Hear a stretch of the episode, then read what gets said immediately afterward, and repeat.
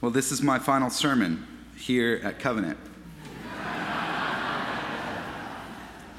I, I don't, I don't know what that means. Um, at least it means for you that this is the shortest sermon you will hear for a while. Sorry, guys. So enjoy it while you can. In my very first sermon here eight years ago, fresh out of seminary and painfully aware of how young and inexperienced, naive that I was at the time, I quoted uh, the theologian Helmut uh, who observed that there is a gap between the young pastor's actual spiritual growth and what he knows intellectually. All of you are like, yeah, we know. He went on, he has been fitted, so to speak, like a young boy with breeches that are too big, into which he must grow up into the long trousers of the Christian faith. Meanwhile, they hang loosely around his body, and this ludicrous sight, of course, is not beautiful. In other words, I know it hasn't always been pretty, but I do want to thank you this morning uh, for your patience and your generosity and your grace.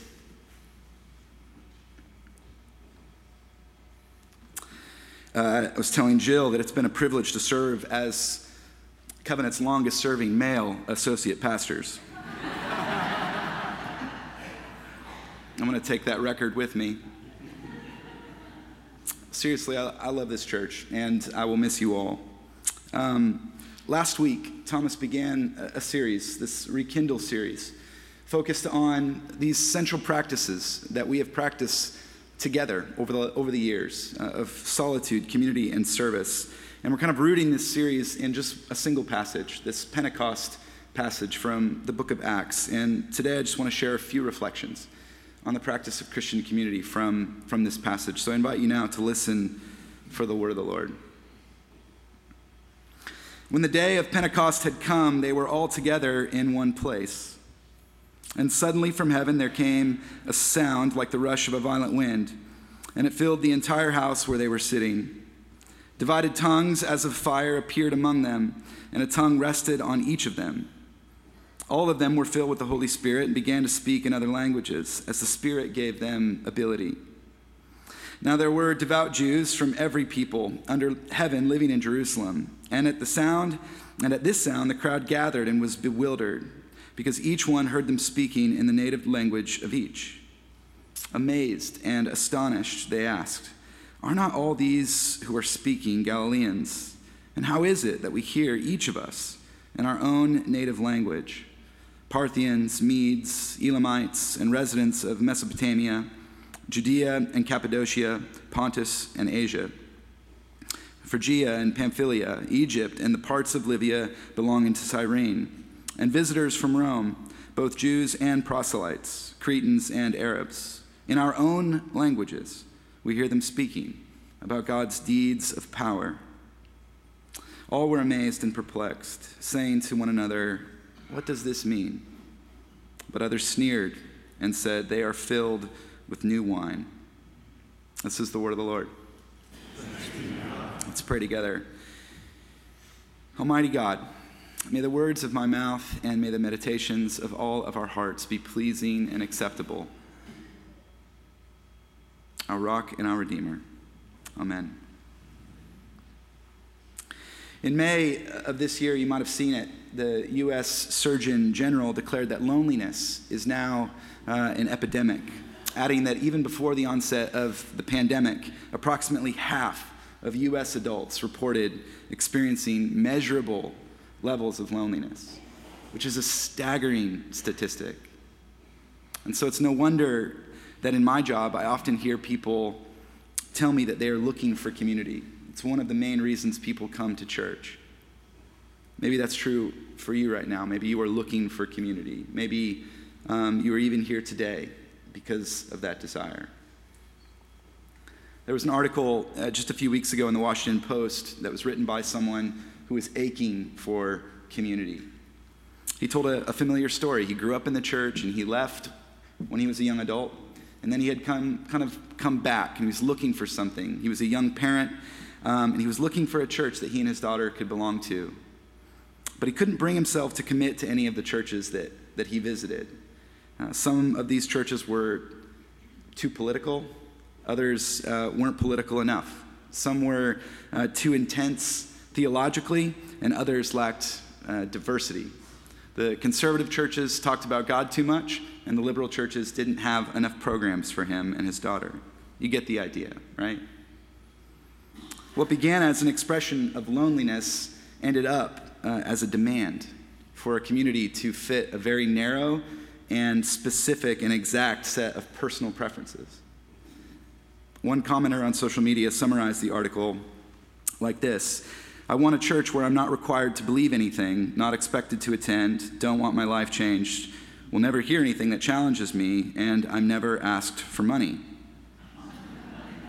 to which he responds, Sir, you were talking about a library.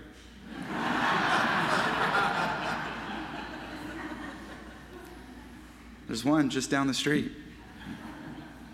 One of my mentors in seminary began a class on church leadership by asking each of us to write down the qualities of church that we most uh, desired. What would be our dream church? So we each took out a piece of paper and eagerly scribbled down all of the things that we could imagine a dream church consisting of. And then he invited us to share them out loud with each other. And so we did. We named things like mission oriented or diverse, generous, uh, prayerful, filled with uh, young families and older members who can embrace change, and so on and so forth. And after listening to us describe these dream churches for a little while, much to our surprise, he told us to rip up our pieces of paper and throw them in the garbage. Super inspiring stuff from this guy. His point was that the ideal community doesn't exist. These dream churches won't exist. And if you take that dream into a church, if you take that dream into a community, it will burden the community with that dream. And what will happen is that you won't actually accept the people who are there, the community that's actually there. It's safe to say that the early Christian community was not an ideal community. Luke tells us that they didn't even speak the same language, they were from everywhere. And yet, by the power of the Holy Spirit, this crowd of strangers ended up becoming a community that literally changed the world, literally altered the course of history. That's why we're sitting here today. The small group that I've had a privilege of being a part of for the last eight years is now a tight group of friends that have gone through life together. But it wasn't always that way. Uh, I remember, and I'm not going to name names here, um, I remember our first meeting being pretty awkward. We met in the first floor of the FEB building, and under those fluorescent lights and a kind of room temperature cheese board, I wondered. I wondered how God might bring this group of people together. Somehow He did. And throughout the years, we have listened to each other. We've sat in hospital rooms together. We've prayed for each other's children. And we've supported each other through major transitions. And I think one reason that we became so close is that early on we made the commitment not to meet unless all of us could meet. And except for a few emergencies here and there, we've maintained that level of commitment. And we're not the only group for whom this is true. I mean, part of the joy of my job is I get to see the context of how people build community here. And the people that I've seen form authentic, long lasting relationships in this church didn't just stumble into them one day. The truth is that community isn't something you look for and find, it's something you build. And it takes time and intentionality to invest in relationships with people. Uh, you have to just kind of keep showing up over and over and over again. And you can do this in a lot of different ways, right? It doesn't have to just be a small group or a Bible study. I've seen people build community at this church by sitting in the same seats week after week, drinking church coffee afterwards on the patio. That's a form of showing up over and over again. And no group of people will be ideal. This is not an ideal church. It's not a dream church. It's not a perfect church. In our early days of convening small groups, we used to tell people um, in conversation not to hog, bog, or fog the conversation. And then we would add, if you don't know anyone doing this, that's because it's probably you. to be in community, you have to tolerate things and people that bother you. You have to, um, you might discover that you are the one bothering other people and that you need to change. You might be asked to be present in a difficult circumstance. And only after years of doing these things do you look back and realize that you have built a community.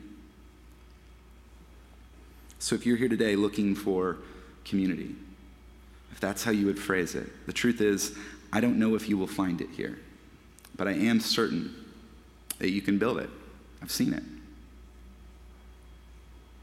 Christian community, though, according to Acts, is about more than just escaping our loneliness. We need community to understand what God is saying. Every once in a while, and you might have experienced this, God speaks in that still, small voice of your conscience.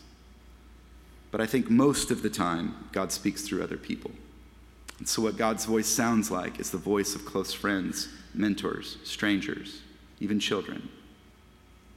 What do we say when somebody really gets us? We say they're speaking our language. What do we say when uh, we listen to a piece of music or we watch a film or see a piece of art that kind of speaks right to where we live? We say, that really spoke to me. Well, that's exactly what the people in this story say. They say they're amazed that these people are speaking my language. And that is the gift of Christian community. What all those different people heard in their own language on the very first Pentecost is the very thing that we still need to hear today, over and over again. And that is the news of God's power and God's grace for us personally, not just generally, but for us personally. And each of us needs to hear it in a way that we can personally relate to. We need someone to speak our language. I imagine that at some point in your life, someone translated God's grace for you. Maybe now it's your turn.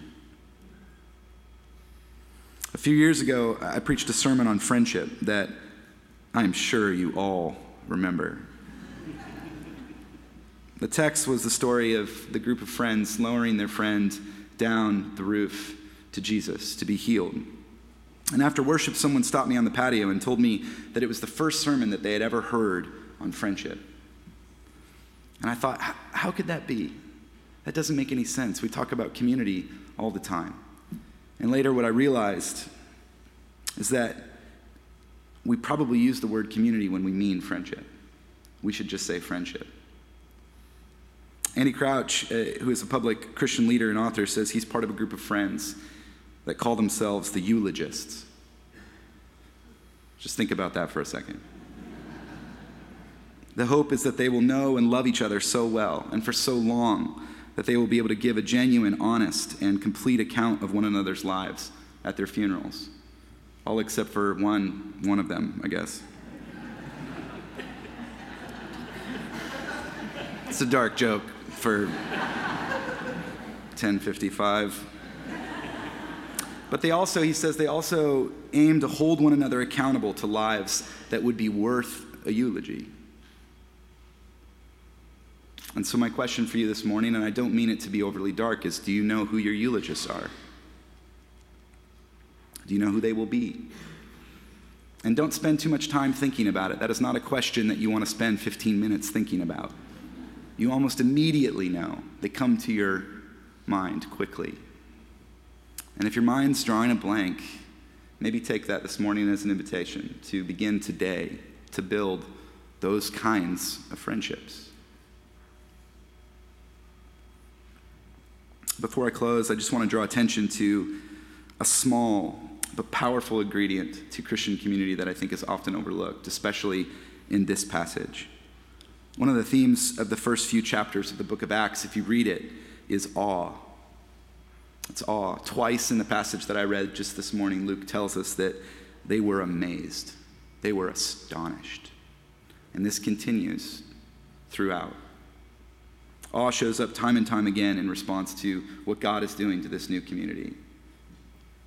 And I think it's probably a thing more than anything else that characterized their life together was awe. Father Greg Boyle is a, a Jesuit priest who started uh, an organization called Homeboy Industries. Maybe you've heard of it. It's the largest gang rehabilitation organiz- organization in the world. And uh, he describes their community, their organization, as a community of tenderness, where they stand in awe of what each other carry rather than in judgment of how they carry it. They stand in awe of what each other carry rather than in judgment of how they carry it. He recalls an encounter with a woman who insisted on volunteering with their organization. And when he asked her, Why do you want to volunteer? She said, I have a message that these young people need to hear. And he said, The minute you lose that message, come back to us.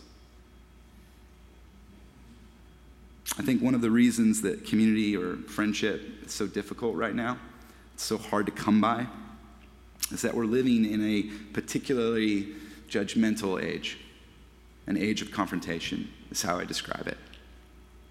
And judgment keeps us from the truth of who we are by focusing our attention on everybody else, how everybody else is wrong. Like the woman who wanted to volunteer with Homeboy, most of our attention goes to the problems out there, the problems with other people. It's awe that keeps us from this judgment awe of the complexities of other people's lives and of their stories, and certainly, like this early community, awe of God's mercy for ourselves. If you read the rest of Acts, you'll find that things went badly for the church when they lost the sense of awe. We're living through an epidemic of loneliness in an age of judgment. Not great conditions. Not great conditions. The cultural forces that keep us from each other, I think, are maybe stronger than they've ever been, at least in our lifetimes. But in the goodness and grace of God, my friends, it is never too late, and it is never too dire. Covenant is not an ideal church. It's not a dream church. It's not a perfect church. It's flawed like every other community I've ever been a part of.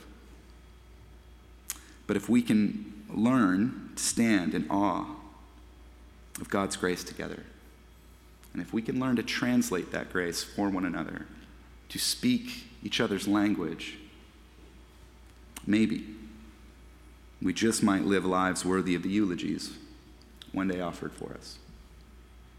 In the name of the Father, the Son, and the Holy Spirit. Amen.